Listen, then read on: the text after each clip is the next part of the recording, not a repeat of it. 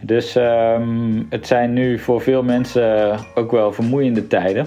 En ehm, daar eh, hebben we in het Nederlands een uitdrukking voor. En dat is: uh, Ik ben aan het einde van mijn Latijn. Heb je wel eens over nagedacht waar dat die uitdrukking vandaan komt? Nee. nee. Ja, er was dus een uh, monnik, een Nederlandse monnik, en die was een uh, brief aan het schrijven in 1601, vrij precies, naar uh, Balthasar Mortatus. En die monnik die schreef die brief in het Latijn, want dat deden monniken toen. Maar hij was op een gegeven moment moe van het schrijven en toen switchte hij dus halverwege die brief van het Latijn naar Nederlands. En toen, dat deed hij door de legendarische zin, ik ben aan het einde van mijn Latijn. En toen ging die over op het Nederlands. En van daaruit is dat een uitdrukking geworden voor ik ben heel erg vermoeid. Interessant. Nou, weer wat geleerd. Um, genoeg om te beginnen met de podcast. Let's go!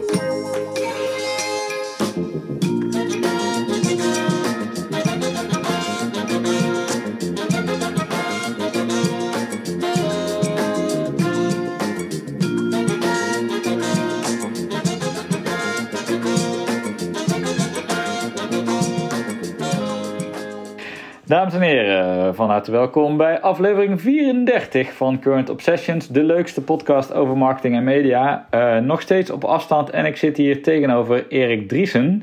Erik, van harte welkom. Dag Chris. Um, nou, laten we meteen uh, um, de inhoud induiken. Um, analytics, marketing, media, het is allemaal nauw met elkaar verweven. Het zijn allemaal cijfers. Jij bent Head of Analytics bij uh, Greenhouse.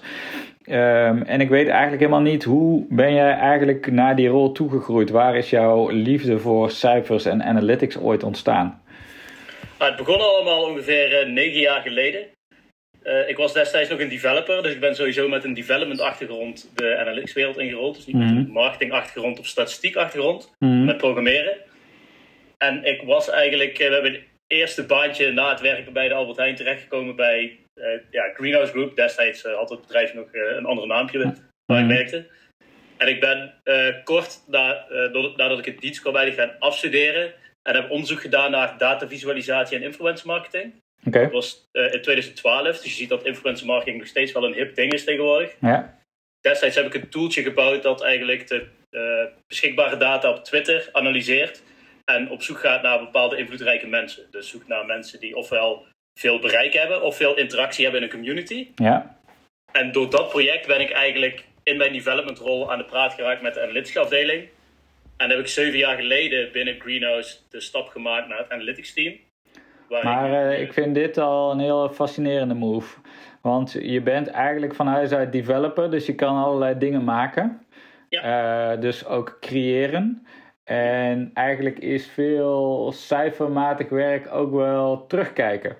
En als ik dan zou mogen kiezen, dan zou ik toch altijd zeggen: je gaat voor creëren, kijken naar de toekomst. Hoe zie je dat? Ja, ik vind zelf juist ook de creatieve kant van data en analytics heel interessant. Dus niet zeg maar creatief boekhouden, dus je getallen zo goed mogelijk naar voren laat komen, maar vooral de problemen van het bedrijf oplossen. Dus nadenken van: oké, okay, hoe kan ik nou met stukjes code mm. data beschikbaar stellen? En dan liefst ook nog op zo'n manier dat mensen daar makkelijk zijn werk mee kunnen doen. Oké. Okay. En ik onderbrak je eigenlijk, want je zei eigenlijk zeven jaar geleden ben je naar de analytics afdeling gegaan. Ja, ik ben toen naar het analytics team gegaan. Dat bestond toen volgens mij uit een persoon of vijf. Dus een uh, manager, één iemand die het AB-dev CRO-team leidde. Volgens mij één data scientist en twee analytics mensen, waarvan ik dus één van de twee was. En ik had eigenlijk nog nul ervaring met Google Analytics. Ik raakte weer aan de praat met het team en ik uh, kreeg eigenlijk de kans om het te gaan ontwikkelen binnen dat team. Inmiddels zit ik zeven jaar in dat datateam ongeveer. Dus dat is goed bevallen, Mhm. mm -hmm. kan ik uh, zeker wel zeggen. Uh, en ik heb uh, ja, in die vijf jaar natuurlijk een aantal projecten gedaan. Greenhouse werkt altijd voor ja, de grotere adverteerders in Nederland. Dus het is altijd leuk. Ik voelde me altijd het, soort, jochie uit het Brabantse dorp dat een staatsloterij advies mocht gaan geven over analytics. Dat voelde gewoon heel bijzonder om dat te mogen doen. Mm -hmm. En twee jaar geleden heb ik de stap naar de head-off rol gemaakt, omdat ik eigenlijk zag dat, ja, ik, vond het, ik was eigenlijk meer bezig met mezelf ontwikkelen. Dus waar wil ik nou naartoe op lange termijn? En er ontstond eigenlijk een mogelijkheid om meer een managementrol aan te nemen. Uh, en ik dacht, dat is een mooie kans om te kijken of ik die ontwikkeling ook kan doortrekken naar de mensen in het team toe. Mm -hmm. uh, en dat vond ik heel interessant te doen. ik heb recentelijk wel de keuze gemaakt om weer meer naar een soort inhoudelijke leadrol te gaan. Om daar, om eigenlijk weer meer met mijn werk bezig te zijn en met de lange termijn strategie en waar het vak in mijn ogen naartoe zou moeten gaan. Oké, oké. interessante route. Ehm, ook wel, analytics is ook wel een heel breed vakgebied hè, van mensen die eigenlijk alleen maar naar Google Analytics zitten te loeren, naar mensen die bezig zijn met uh, Tableau of Clipfolio of uh, Python of weet ik veel wat. Um, kun jij schetsen waar jouw interesse ligt, hoe jij kijkt naar dat vakgebied of waar het misschien nu aan ontbreekt bij veel mensen die met data bezig zijn?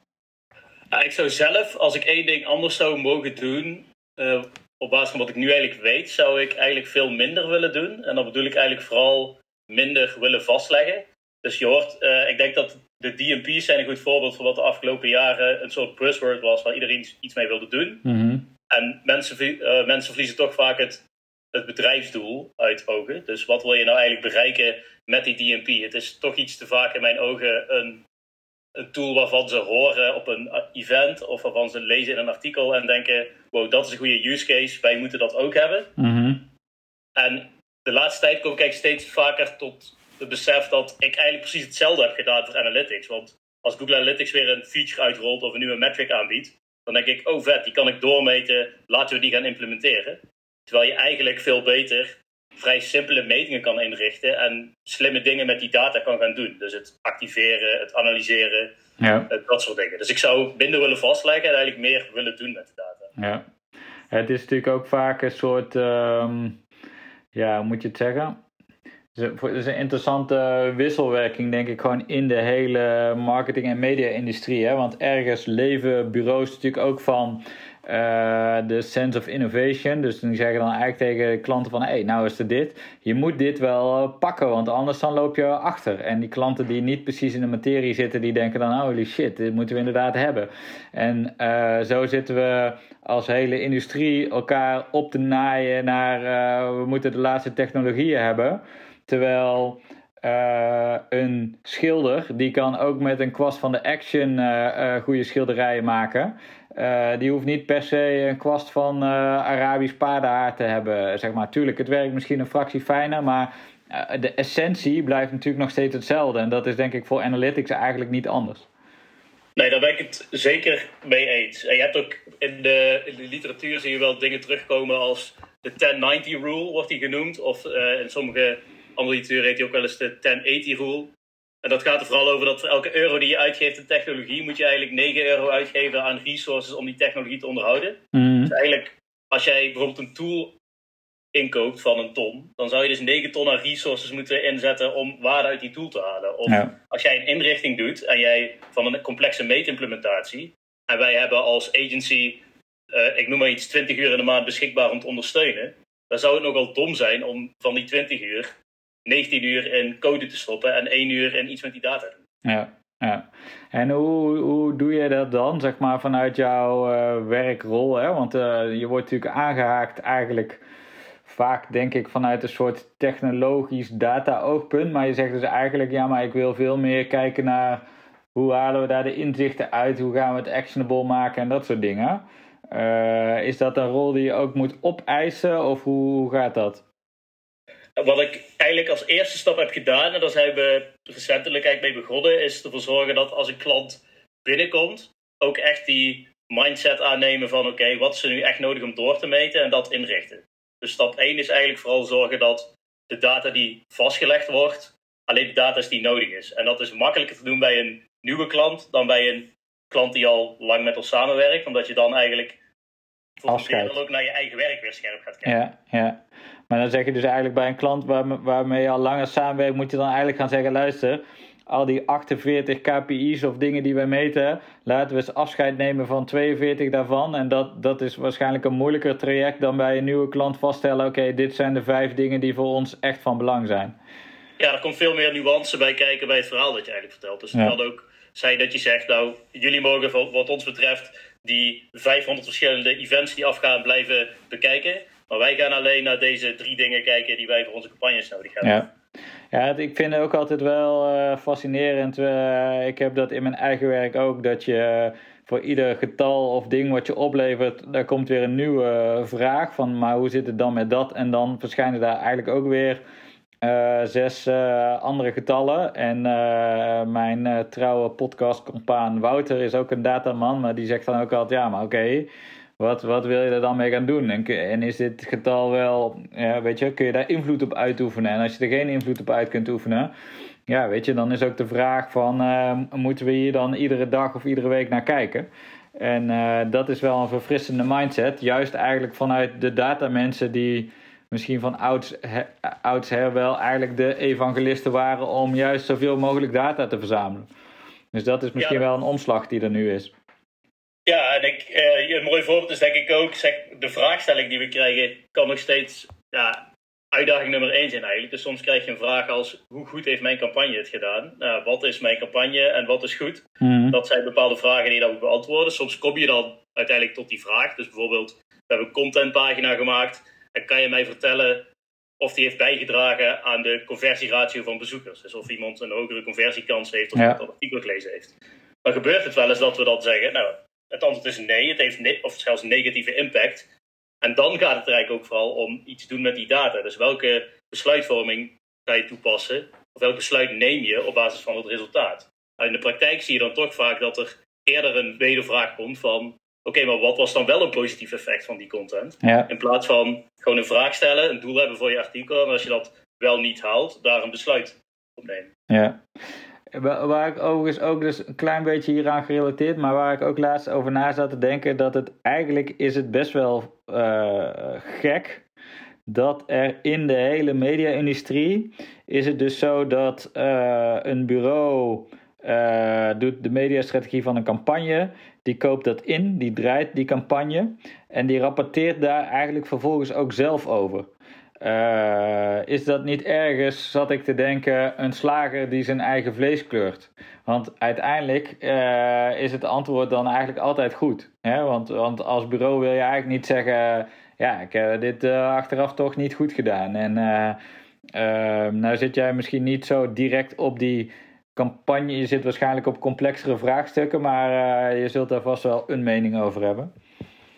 Ik denk dat je als bureau zijnde altijd eerlijk moet zijn. Dus ik sta wat dat betreft, eh, snap ik wel hoe je er naar kijkt.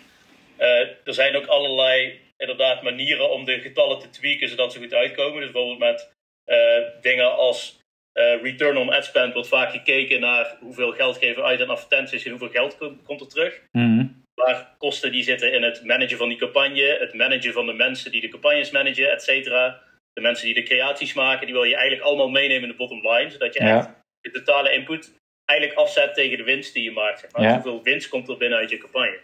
Uh, en dat zijn dingen die gewoon ja, volgens mij nog niet heel breed worden toegepast nee. in de industrie. En, en soms, ja, er is een mogelijkheid om de getallen op zo'n manier te laten zien dat ze altijd goed uitkomen. Maar gelukkig doen wij wel altijd van tevoren met de klanten afstemmen van oké, wat zijn de KPI's waar we worden afgerekend? En daar rapporteren we op. Ja.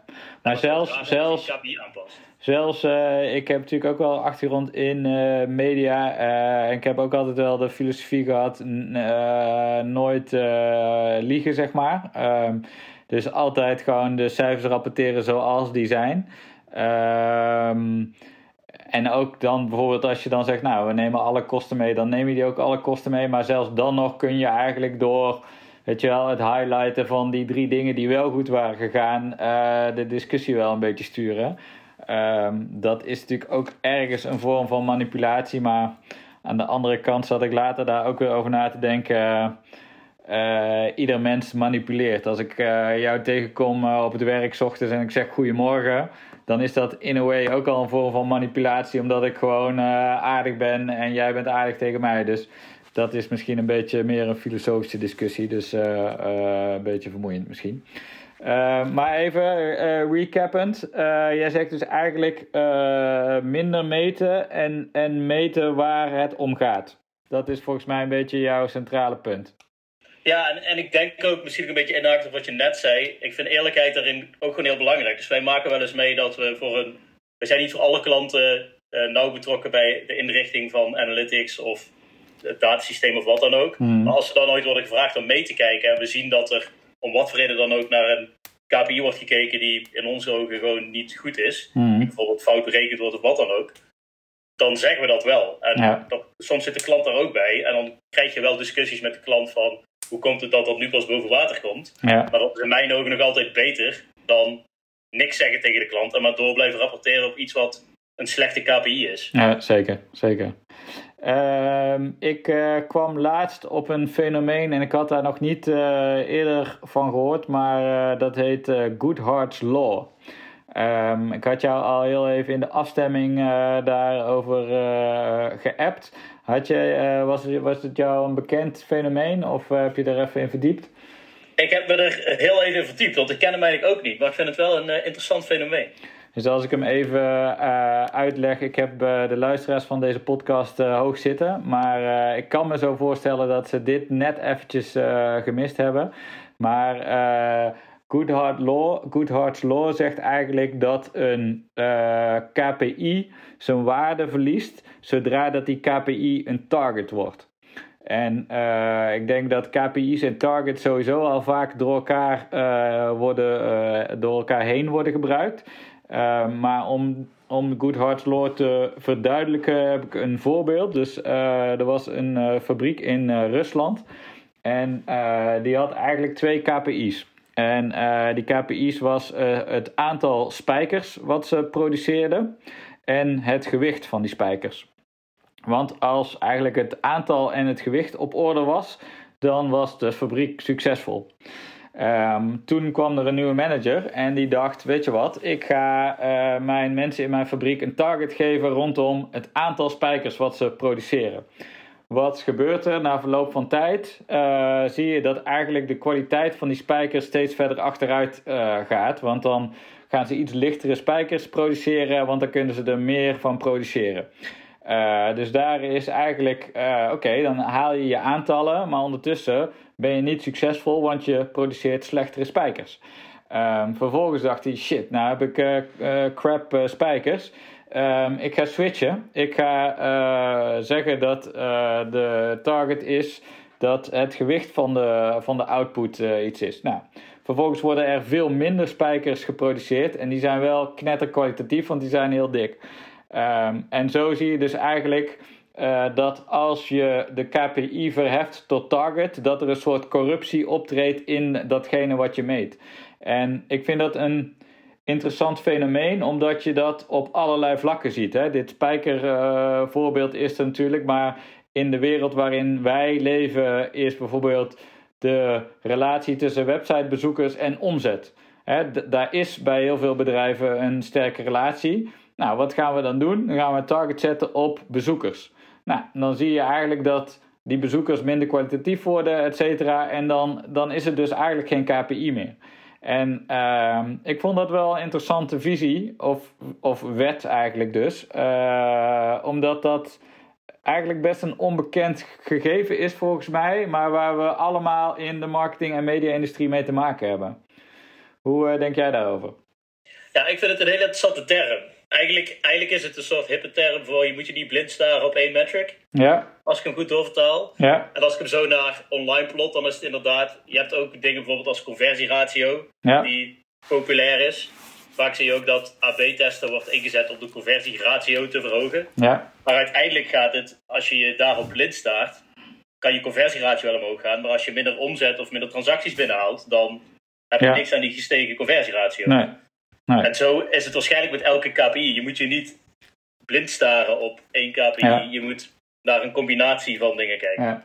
Ik had nog een, eh, nog een derde voorbeeld wat ik een tijdje geleden las, vond ik eh, ook wel nou, bijna schokkend zou ik willen zeggen. Eh, dus dat gaat over ziekenhuizen. En die krijgen bepaalde vergoedingen uitgekeerd van verzekeraars. En die verzekeraars die beoordelen ziekenhuizen op allerlei punten. Maar een van die beoordelingen was dus ook wat voor cijfer geeft de patiënt voor de genoten zorg, zeg maar. Nou, op zich eh, best prima. Maar eh, je weet ook dat als een patiënt na een week in het ziekenhuis gelegen te hebben en die, krijgt, die is dan een week thuis en die krijgt dan die enquête. Als die patiënt dan nog pijn heeft, dan uh, heb je een soort negatieve relatie tussen het cijfer wat er gegeven wordt. Want als jij nog pijn hebt, dan is dat gewoon een, een, een niet zo fijne ervaring. Uh, gevolg is dat ziekenhuizen veel zwaardere pijnstillers zijn gaan voorschrijven. Omdat ze daarmee uh, direct invloed hadden op die score. En ik weet niet of dat, dat zo dat die relatie zo expliciet is. Hè? Dat die dit, de doktoren, ik geloof niet dat ze dat zo bewust doen. Maar ergens in het soort impliciete systeem werkt dat dan toch wel mee. En er was een, een huisarts, uiteindelijk schrijven die huisartsen die, die recepten dan uh, uit die de ziekenhuizen voorschrijven. Er was dus een huisarts die was daar ingedoken. En die kwam dus voorbeelden tegen van een meisje van 16 of, uh, of van 12, weet ik veel die de amandel had laten knippen, een relatief onschuldige ingreep. En die kreeg nog weken na die ingreep een vrij zware variant van morfine voorgeschreven. Ja, dus dan gaat er wel echt iets fundamenteel scheef. En dat heeft dus ook gewoon meteen uh, te maken met hoe wordt er gemeten hoe, en hoe wordt er vervolgens gestuurd op die cijfers. En ja, dat zijn toch wel. Dan denk je eigenlijk: oké, okay, het is een simpele enquête, een patiëntenbeoordeling. Uh, nou, eenvoudiger kan het niet. Maar wat voor verstrekkende gevolgen dat dat heeft als je daar op de verkeerde manier uh, mee omgaat. Ja, ja, dat is wel mooi. Want in principe is de gedachte hierachter zit natuurlijk heel erg goed. Want ze willen eigenlijk een beetje af volgens mij van. Volgens mij krijgen ze traditioneel gezien ziekenhuizen vergoed per behandeling. En ze ja. meer naar kwalitatieve behandelingen toe. Precies. Dus die, die switch is echt top. Ja. Alleen vervolgens weten ze dan van, oh, waarschijnlijk is de pijn die iemand ervaart een hele grote uh, driver, zoals we dat noemen, voor de scores die we krijgen voor de behandeling. Ja. En hoe kunnen we dat beïnvloeden met ja. pijnstilling? Dus ja, dus zo, zo zal ja. altijd wel weer. Maar nu, uh, maar nu komen we dus op een interessant punt. Want jij begon jouw betoog met laten we minder meten. En uh, daar ben ik het op zich heel erg mee eens. Maar als je dan niet oplet, uh, dus dan zeg je eigenlijk, nou weet je, wat eigenlijk gewoon echt voor ons belang, van belang is, is hoe tevreden zijn onze patiënten.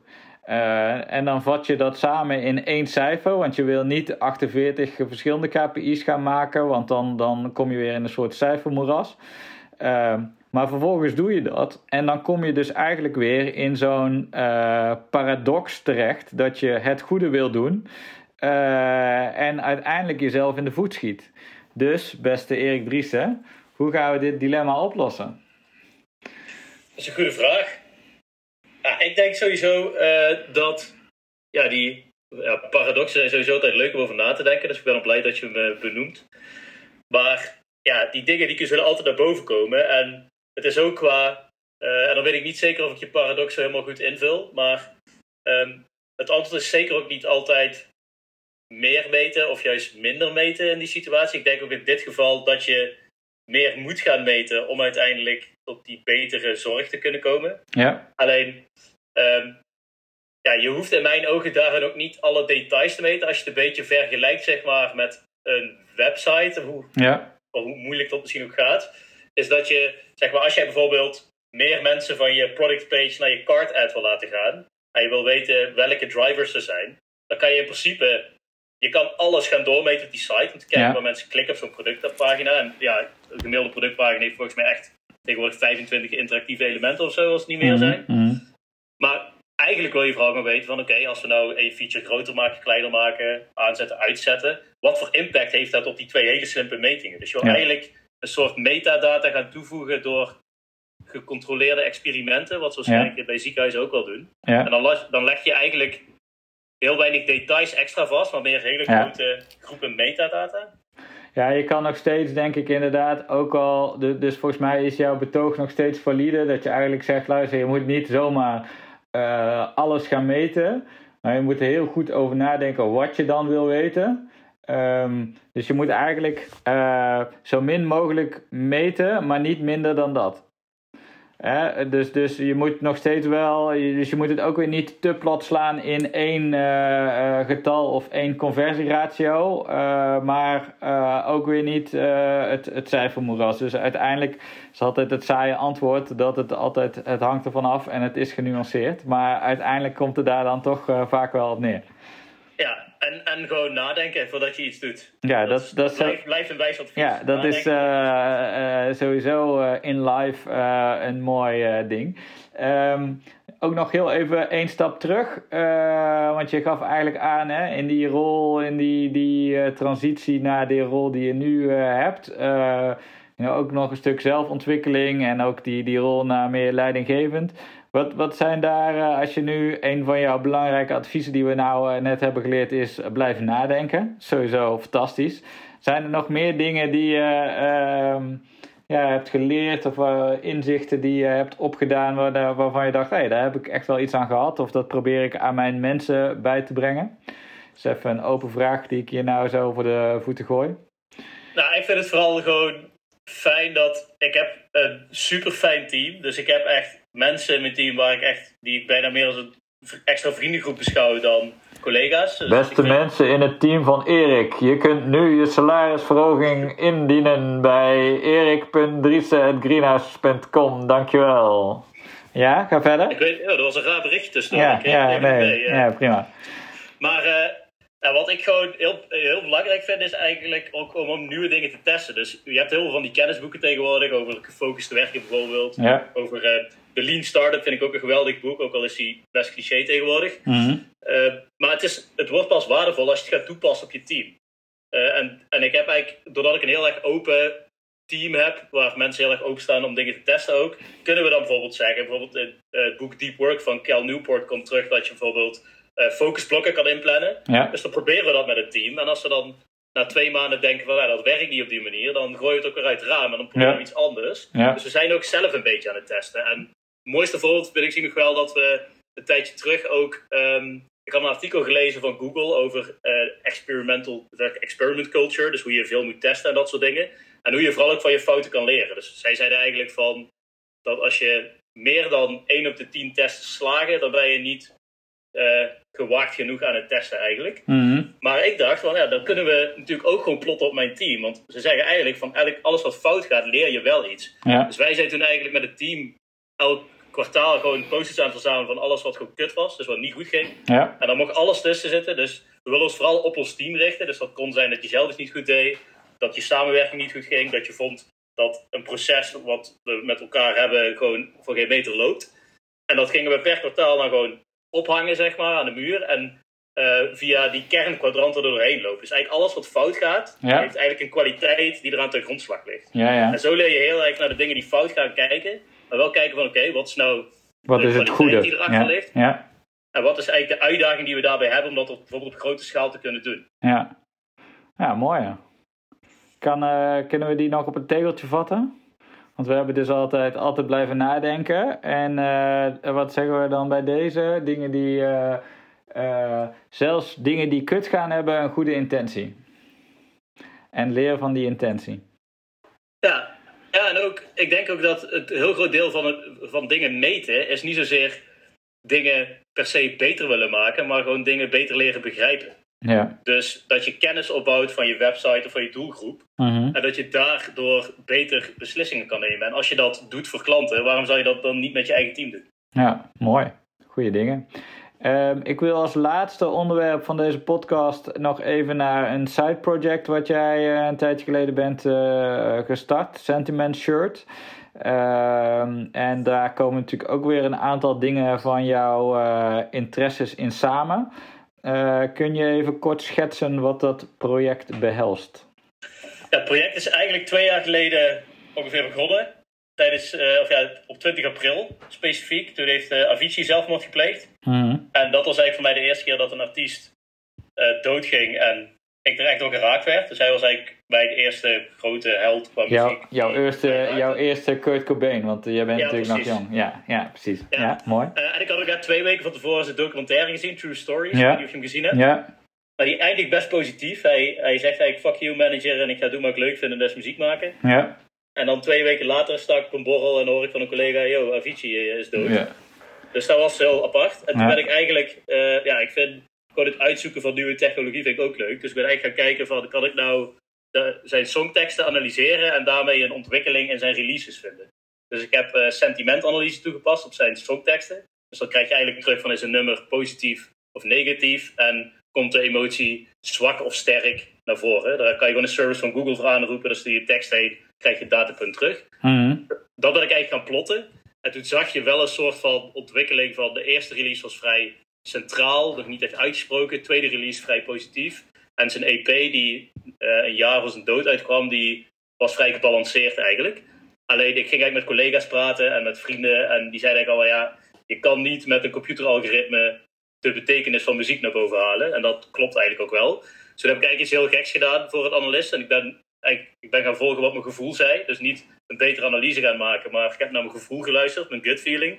Wat je juist niet moet doen eigenlijk, mm -hmm. zeg data analyst altijd. Mhm. Want ik vond de vorm die eruit kwam, maar dat was de eerste versie was gewoon scatterplot. Ja. Dat vond ik al mooi. Uh, en dat heb ik destijds al als scatterplot gewoon op een t-shirtje geplot. Dus ik had eigenlijk een sentimentanalyse van mijn favoriete muziek. En dat stond op een t-shirt. Dus ik had een soort wearable om Ja. als je mijn favoriete DJ. is wel op zich eh, vet, maar wel nerd level 1000. Precies. Ja. Toen heb ik, en nu heb ik het nog nerd level liggen. Ja, ja, ja, mooi. Eh, door, eh, ik heb eh, vorig jaar in juni is het album Tim van Avicii uitgekomen. Dat is zijn posthumous album. Dus wat, waar de DJ's die met hem aan de platen werkten, de platen hebben afgemaakt. Ja, en ik heb de analyse, of de visual destijds wat aangepast. Dus ik heb weer die analyse gemaakt met die puntjes. Ja. Alleen, ik heb nu eigenlijk, net zoals je vroeger zo'n connected dots tekening kon maken, dat het eigenlijk zo'n kat Ja, met 1, Ja, 2, 3, ja. 4, 5. Heb ik dus in Python een visualisatie gemaakt die een lijn trekt van nummer 1 naar 2, naar 3, naar 4, naar 5. Dus je ziet eigenlijk een soort lijnvorm ontstaan. En die rechte, rechte lijnen zijn nog vrij hard. Maar je kan dan in Python ook zeggen, ik wil geen rechte lijn, maar ik wil een soort curve eraan meegeven. Bijna alsof Mhm. elk puntje meer een soort zwaartekracht krijgt. ja, En daar de lijnen naartoe getrokken worden. En toen ik die gemaakt heb van het album Tim van Avicii, dat was eh, voor mij echt een magisch moment van data, en programmeren en alles hoe het bij elkaar kwam. Want er komt een heel organische lijn uit. ja, En je ziet ook heel duidelijk eigenlijk een T terug. En de naam van Avicii is Tim Berkling. Dus ja, het zou zomaar zeg maar een handtekening van Avicii kunnen zijn. ja, Maar het is dus puur de data. een algoritme wat iets analyseert. En wat je dan visualiseert op een manier waar je in de business echt geen zak aan hebt. Nee, Maar wat wel kan in deze tijd. ja, Dus, eh, dus nu ben ik met Sentiment Shirt. Het is nu, ja, het is echt een super semantische naam, zeg maar. Het is gewoon exact wat het is. ja, Sentimentanalyse op een t-shirt. Mee je naam. Hm. Maar eh, eigenlijk heb ik gewoon een computeralgoritme dat een muziekalbum kan omzetten in een, in een organisch uitziende lijn. ja, En daarmee maak ik nu eigenlijk t-shirtjes voor mezelf van muziek die ik vet vind. ja. Dat kan ik eigenlijk voor iedereen doen. Ja, vet hoor. En heb je dit nou ook nog eh, verder gedeeld, zeg maar? hè? Want je schrijft ook nog wel eens eh, links en rechts op een blog of je spreekt ergens op een congres of weet ik veel. Heb je dit nog verder de wereld ingeslingerd? Ja, ik ben vorig jaar vooral bezig geweest met delen. Dus mijn eerste versie van het t-shirt heb ik vorig jaar op Superweek gepresenteerd bij de Golden Punch Card. Dus Superweek is, ik weet niet of je het kent, maar het is echt het analytics event. Dus je gaat eigenlijk vijf dagen lang op een berg, twee uur buiten Budapest, met vakidioten te praten over het, over het werk. Mhm. Dat is gewoon super, super leuk voor Ja. mensen in analytics. Ja, En dan heb ik de tweede prijs gewonnen. Dus ik heb de Silver Punch Card thuis liggen. Dat is een oude ponskaart, maar dan zilver Ja, in een mooi doosje. Eh, en ik ben het gewoon een beetje gaan presenteren voor eh, een keer bij een ondernemers-event in Eindhoven. Voor mijn eigen analytics meetup heb ik het een keer gedeeld. Eh, ik heb het in Stockholm gepresenteerd bij een analytics event. Dus dat is wel leuk, want dat is natuurlijk uit Zweden. ja, en ik heb dit jaar ook een soort hackathon gedaan met fondsenstudenten die dan eigenlijk een doelgroep gingen bepalen. En daar kwam, soms word je dan echt gewoon met je neus op de feiten gedrukt. Want zij zeiden eigenlijk, ja Erik, we hebben een onderzoek gevonden naar merchandise en welke muziekfans dat eigenlijk het meeste kopen. En het meeste wordt gekocht door eh, rock, alternative en metal. Nou, vrij logisch. En het minste gekocht door EDM, dus Electronic Ah. Dance Music, Ja. Avicii. En heel mijn website hing op Avicii. Dus toen dacht ik wel, shit, Ja. dat is niet de goede doelgroep. Dus ik ben nou een soort landingpage in mijn hoofd aan het maken voor bijvoorbeeld een ACDC t-shirt. ja, Dan ga ik even kijken of dat een beetje tractie kan krijgen. ja, ja, Zo ben ik een beetje stap voor stap een beetje rustig het idee aan ontwikkelen. Ja, ja, het is wel heel mooi, omdat het, eh, het ligt natuurlijk heel dicht bij jezelf. Eh, hè, qua passie, eh, het is ook vernieuwend. en het, het zou zomaar nog een soort business value kunnen hebben. En ja, dat zijn natuurlijk wel hele mooie dingen die bij elkaar komen. Ja, en het is gewoon leuk om te testen. Dus- Want ik heb, kijk, ik zat er laatst over na te denken. Het is ook wel, ik vind het niet chill om, zeg maar, extreem positief over mezelf te praten of zo. Maar het is best wel chill dat je dus een skillset hebt waarmee jij en in Python een API van Google kan aanroepen om die analyse te doen, te visualiseren. Mhm. En een website kan bouwen. Ja. En daar analytics op kan zetten. En weet hoe je campagne draait. En kan kijken of er dus geld binnenkomt uit Ja. die euro's die je uitgeeft. Dat is best wel chill om gewoon ja. als hobby te kunnen doen, zeg maar. Je kan gewoon van A tot Z eigen concept uitwikkelen. Ja. ja, ik geloof ook, volgens mij noemen ze dat eh, de T-shaped marketeer, hè? De, de, de, de T-vorm. Dus dat je eigenlijk één hele diepe specialisme hebt. Hè? In jouw geval dan analytics, maar eigenlijk bovenin heel breed bent. Dat je eigenlijk ook vanuit klantperspectief kan denken. En dat je daar ook nog een aantal skills hebt. Dat je eh, een beetje kan schrijven of een klein beetje kan vormgeven, dat soort dingen. En ik geloof ook echt dat eh, de toekomst ligt eh, bij dat soort mensen. Eh, op, op, en waar dat je, je, je diepliggende T dan ook ligt, is het denk ik ook altijd goed om juist ook die, boven, die brede bovenkant te ontwikkelen. Ook omdat ontwikkelingen gaan snel. Dus je, je, als je een soort hyperspecialist bent, dan moet je ook opletten dat je niet op een zeker moment wakker wordt en dat jouw hele vakgebied outdated is en dat je dan jezelf weer ineens moet heruitvinden. Terwijl als je die, die T-shaped mindset en, de, en dingen blijft, blijft proberen en jezelf blijft ontwikkelen, dan kun je eigenlijk altijd eh, relevant zijn. Ja, daar ben ik het wel mee eens. En het is ook gewoon, ja, qua programmeren en zo, ook als je mijn code van mijn website ziet of de code van mijn tooltje, zeg maar, hoe die analyse gaat, dan word ik echt uitgelachen door developers.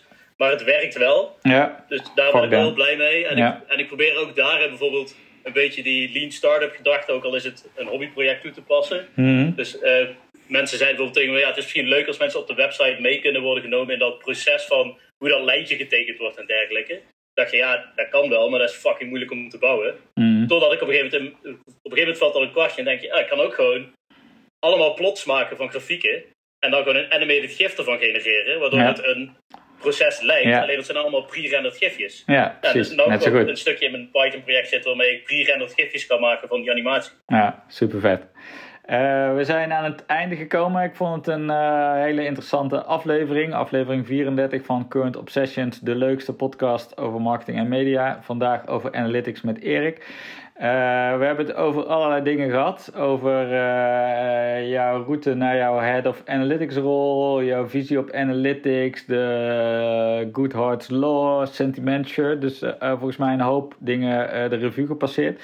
Ik heb wel het idee dat er nog meer in het vat zit, in het Erik Driessen vat. Dus eh, ik zou je graag eh, over een tijdje nog eens eh, een keer willen spreken. Want ik denk dat we hier mooie gesprekken uit kunnen halen. Dus dankjewel nu voor deze aflevering. Graag gedaan. En de luisteraars die tot dit punt zijn gekomen, bedankt voor het luisteren. Vertel het je vrienden, vertel het je moeder. En graag tot volgende week.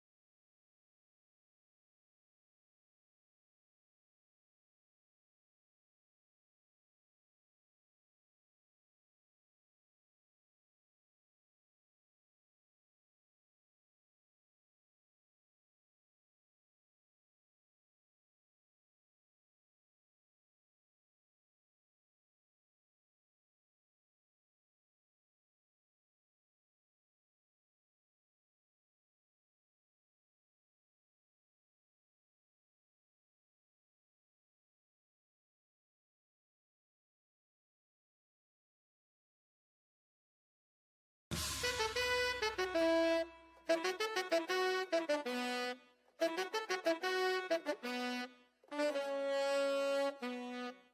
you.